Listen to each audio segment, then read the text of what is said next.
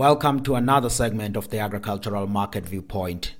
This is a podcast where we reflect on various themes influencing the agricultural economy here at home in South Africa and beyond our borders. Folks, this week I want to talk about the story of food prices.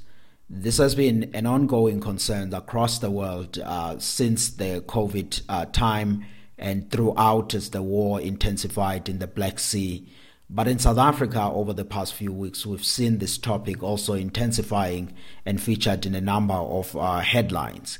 And of course, there's certain events that have caused this issue in South Africa to dominate the discussion in the recent past. And one of such events was the Cabinet Economic Cluster Ministers uh, expressing their concern about the food security issues in South Africa and saying they want to look into this aspect. And that's all good and well. and of course, we wait to hear what they will say um, upon uh, their evaluation and whether there will be any plan that will be put in place. But I do think that there's a certain issues that we all have to have uh, an appreciation of when we're talking or looking at the episodes of the food uh, prices over the past uh, few years or so. And the first step, perhaps, to start off is that in South Africa at this point, food price inflation is decelerating. Uh, we reached higher levels of around about 14.4% in March this year. But if you had to look at the figures for July 2023, it showed that inflation is slowing at around about 10%. Uh, from 11.1% in the previous month. And of course, the higher levels is the one that I'd referred to of about 14.4% that we saw in March this year. There's a number of things that are underpinning this softening in food price inflation in South Africa, but for the recent months, it was primarily bread and cereals, meat, fish, oils, and fats. And all of these are crucial products when we're thinking about the low income households in South Africa. So, a slowing of those price inflation for those products is something that is really welcomed. But I also think that we need to understand what has been the key drivers of food price inflation in South Africa and indeed across the world over the past uh, few years. And there's a couple of things here that have been at play, and there are two drivers that existed before the COVID 19 pandemic. The first one was a drought in South America, which intensified around 2019 20 production season, leading to lower harvest in Brazil and in Argentina. Now, these countries are very important when we're thinking about the global maize and soybean production because collectively they make up roughly 14% of global maize production and half of global soybean production. So when they felt the impact of drought resulting to a reduction in their harvest, um, we saw that coming up in the stocks. Global stocks of, maize and soybean were reduced, and of course, the subsequent effect of that is the is an increase in the prices in the global grain prices. That's something that existed before the COVID um, 19 pandemic intensified across the world. And that drought in South America was not in one season, which is the 2019 20 production season. It was prolonged up until the recent season, which is the 2022 23, which on itself was very tough for those guys. It is only now where the weather cycle is changing, where we're talking about an El Nino, which then the El Nino in South America brings typically higher rainfall, while in Southern Africa it will be drought. So those folks experienced a tougher condition, and the production was constrained in that area, and that reduction in production sends upwards pressure on global maize and grain prices in general and the oil seeds. The second issue there was China. China, over the past couple of years, five years or so back, they had a devastating African swine fever, which had a, a huge impact in their pig industry. We saw the numbers of their pig or hog industry reducing uh, significantly. And then since then, they started rebuilding their supplies and rebuilding. And that process of rebuilding their herd, their pig herd, it means then that also buying a lot of grain, buying a lot of soybeans to feed that.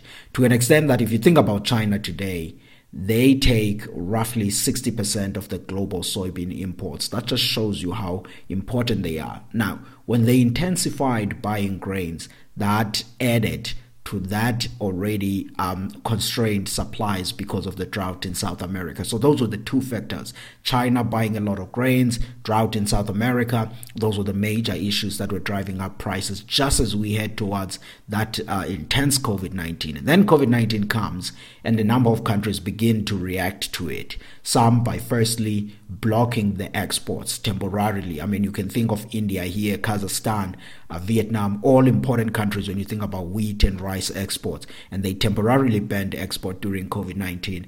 And as that was happening, shipping costs also intensified, energy prices uh, also increased in the later years. And all of these logistics, weather, uh, issues and trade policy actions because of COVID 19 were the key things that sent upward pressure on food prices globally.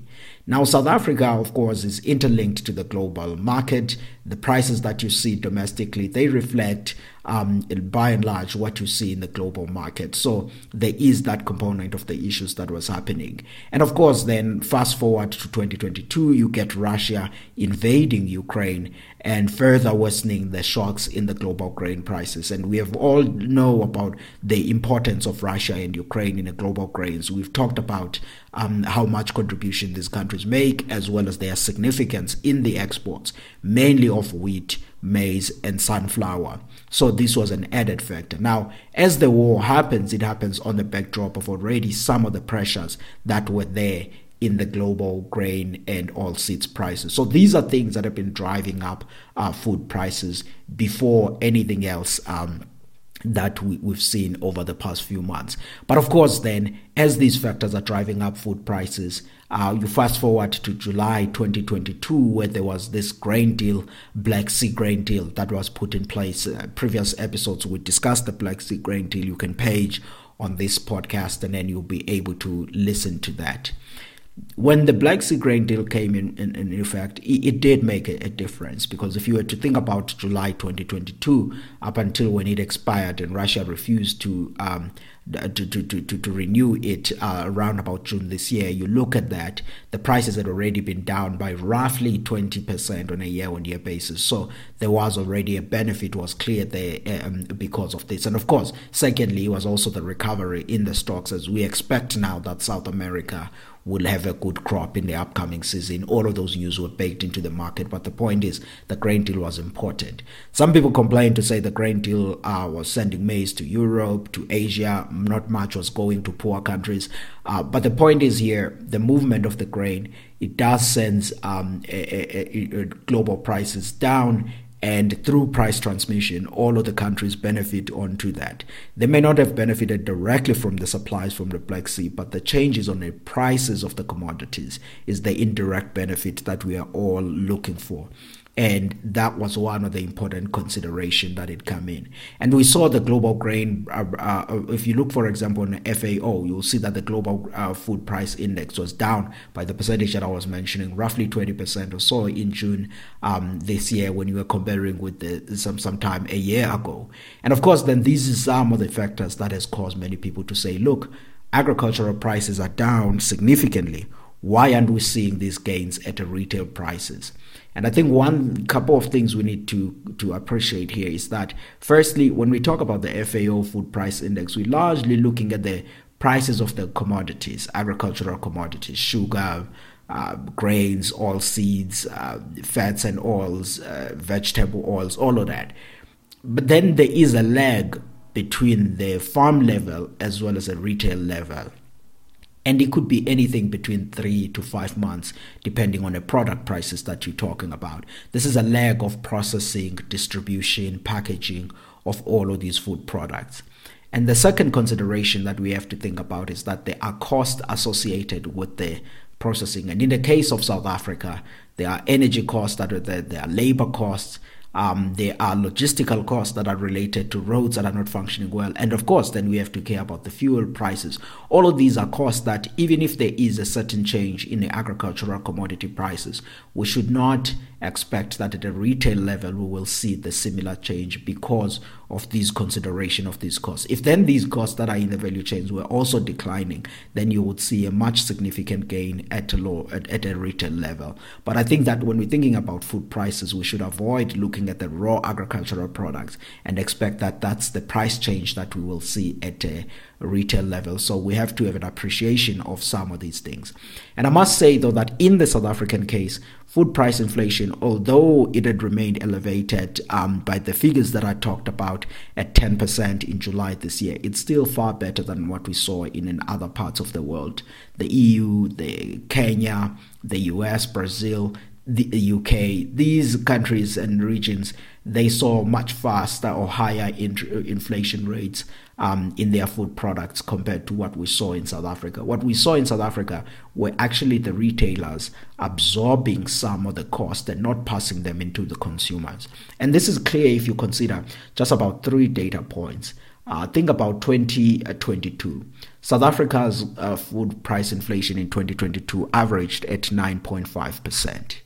The PPI for agriculture, which is the producer inflation for agriculture, was at 15%. The producer inflation for food manufacturers was at 12.3%. Yet on a consumer level, it was at 9.5%. This shows you then that the producers um, faced a much higher inflation compared with what they were able to pass on on on a consumer. And I think part of the story here is that everybody is concerned that the South African consumer is under pressure, high unemployment, and a range of other pressures that we are facing. And they know that they have to be sensitive in their pricing strategy to the consumers. So, this, in a sense, uh, plays on in a different way than the narrative that has been painted out there that you know the the, the consumer the, the producers are, are, are ripping off the consumer and all of that and we have to also appreciate the fact that the farmers are price takers and not price makers. And the price making sometimes happen in the global level, like I was saying. And South Africa, as a small open economy interlinked to the world market, we are not insulated then from the pricing shocks that we see in the global market and not really get to be the ones making some of these pricing. There are all of those considerations that we need to keep in place and keep in mind.